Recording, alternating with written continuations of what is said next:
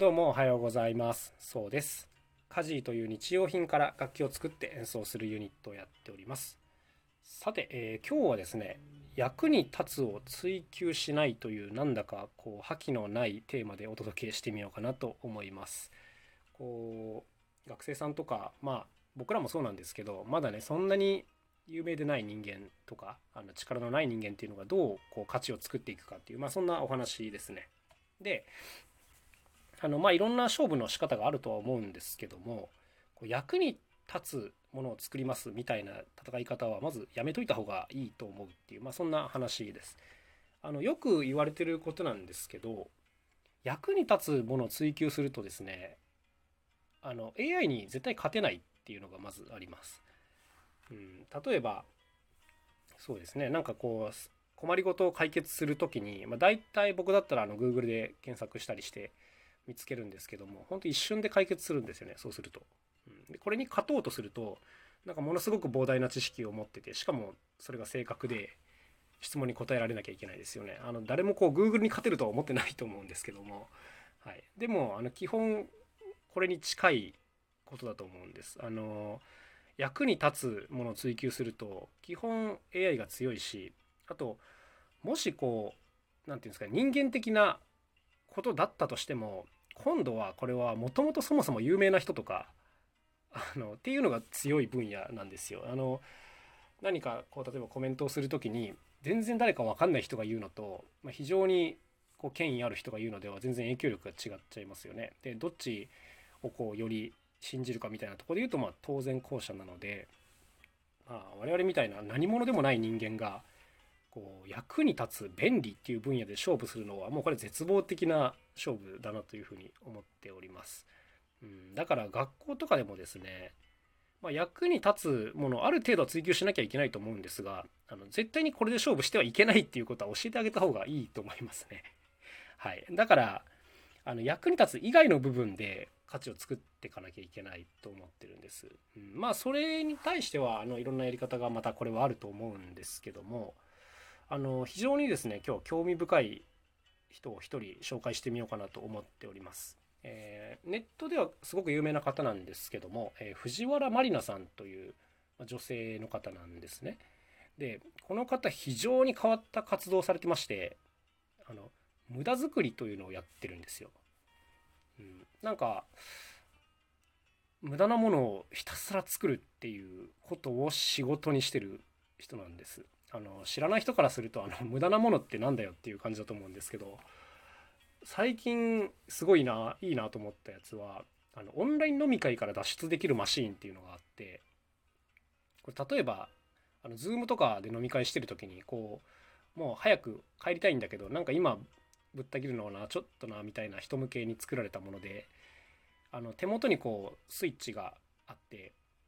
でそれをこうピッと押すと、こう読み込み中ですみたいな歯車みたいなマークがこう横から立ち上がってきて、で画面の前に表示されて、でそのままこう自分は顔を動かさないまま退出マークを押すみたいな、そんなやつなんですよ。これ伝わるのかな、多分映像を見ていただくといいと思うんですけど、ほんとくだらないんですね。完成度もさほど高くなくて、別にフリーズしたみたいな風に見えないんですけど、伝えたいことは分かるっていう、そういう感じの絶妙なラインの感じなんですけども、これが、最近素晴らしいなと思ったんですけども、その他にもですね、例えばこう歩くと胸が大きくなるマシーンとか、仕事を止めると札束で頬を叩かれるマシーンとか、工作レベルは決して高くないんですけども、発想が素晴らしいなという風な感じでございます。SNS を皮肉ったようなものが非常に多くて、すごく好きなんですけども、こういったものを作り続けてらっしゃる藤原まりなさん、はい、200個以上作ってきてるらしいですね、こういったものを。もう誰もついていけないなという圧倒的に独走してるなという感じなんですけども、はい、この無駄作りという活動されているんですね。で、僕非常に気になったので、この藤原まりなさんの本っていうのを買ってみたんです。この人一冊本を出してて、無駄なことを続けるためにほどほどに暮らせる稼ぎ方っていう、こういう本があるんです。で、すごく気になって買って読んだんですけど、これがですね、驚くべきことにめちゃくちゃ役に立つんです。こう完全に逆説的になってるなと思うんですけど、役に立つっていうのを全く追求していない人の本がものすごく役に立つんですね。はい、これってぜひちょっと覚えておいてほしいなと思うんですけど、要するにこの藤原さんって他の人にとっては意味がないことをひたすらやっていて、その過程でいろんなノウハウが溜まってってるんですよ。でこのノウハウっていうのは他の人にはちょっと到達できないノウハウなんですね。なぜなら無駄だからっていうことなんですけど、でそのノウハウってこれからの時代にめちゃくちゃ役に立つものなんです。要するにその誰もやってないものをやった時にどういう結果が起きるかとかで、その作る過程でどういうことをね気にしながらやるといいと思うとか、そういったことがたくさん書かれてるんですけども、こういったことって調べても出てこないんですね。でしかもこれからもこういった情報って基本的にその何て言うんですかね、役に立つみたいなものと真逆の方向にあるので、多くの人は実験しない部分なんです。でもだからこそすごく価値があるんですね。はい、僕もどっちかというと多くの人にとって役に立たないものを作ってるので、だからよりこの藤原さんの本いいなっていう、もちろんそういうちょっとひいきの気持ちもあるんですけども、でもおそらく多くの人にとってこれは貴重な情報だなっていう、そういうふうに感じられました。なんか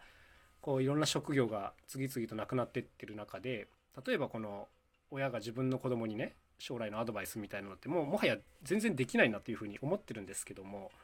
でもこういう生き方をしてる人がいるっていうことで、この本を渡すのとかはすごくいいなっていうふうに僕は思いましたね。新しい仕事を作っていくっていう上で、どんなやり方をしてるか、あと本人がどんな気持ちでやってるかみたいなこともすごく正直に書かれてるんで、なんか勇気の出る本だなというふうに思ったんです。はい、ということで藤原まりなさんの宣伝を思いっきりがっつりしてみたんですけども、本当ね非常に素晴らしいし、なんか好きなんですよ。ツイッターとか見ててもですね、結構すごいペースで次から次に無駄なものを発明しまくってるんですね。だいたい1週間に1つは出してるんじゃないかなという感じです。毎回その工作レベルはそれなりなんですけど、発想がぶっ飛んでるなーっていう感じですよね。なんか本当に役に立たないんですけど、面白いんですよね。みんながちょっともやっと抱えてるものをスカッと解決してくれる、スカッとっていうかちょっとニヤニヤしながら、皮肉ってるっていうのが正しいと思うんですけども、そんなことをねずっとやり続けてらっしゃいます。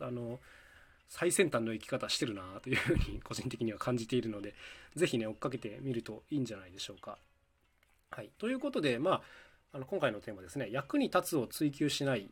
ということなんですけども、これは逆説的に言うとですね、無駄なことほど役に立つ可能性があるという、そんなことを今日はお伝えしたかったんです。無駄なこと、多くの人にとって意味がないように見えることほど役に立つ可能性があるが正しいかな。僕としてはこっちのニュアンスの方がしっくりきますが、はい、ということでまだ多くの人が試してないであろうっていうことはですね、非常に価値が高いという、そんな時代だと思うので、挑戦すること自体にすごいね、今大きな、なんていうんですか、バブル、チャレンジバブルだなというふうに個人的には思っているんですけども、はい。なので恐れずいろんなことにトライして、失敗こそいいデータになって他の人の役に立つ可能性があるので、はい、そんなふうに思っていただけたら、なんかチャレンジへのハードルがちょっと下がるのかなというふうに思っております。はい、役に立つ人ってのは絶対に必要なんですが、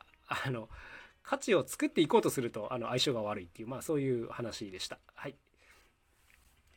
ここまで言っといてなんなんですけど、僕も普通に何ですか、役に立つを追求することがあってそういう時は自分にすごくブレーキをかけるようにしてます。いかんこれで勝負しちゃいけないっていう、はい、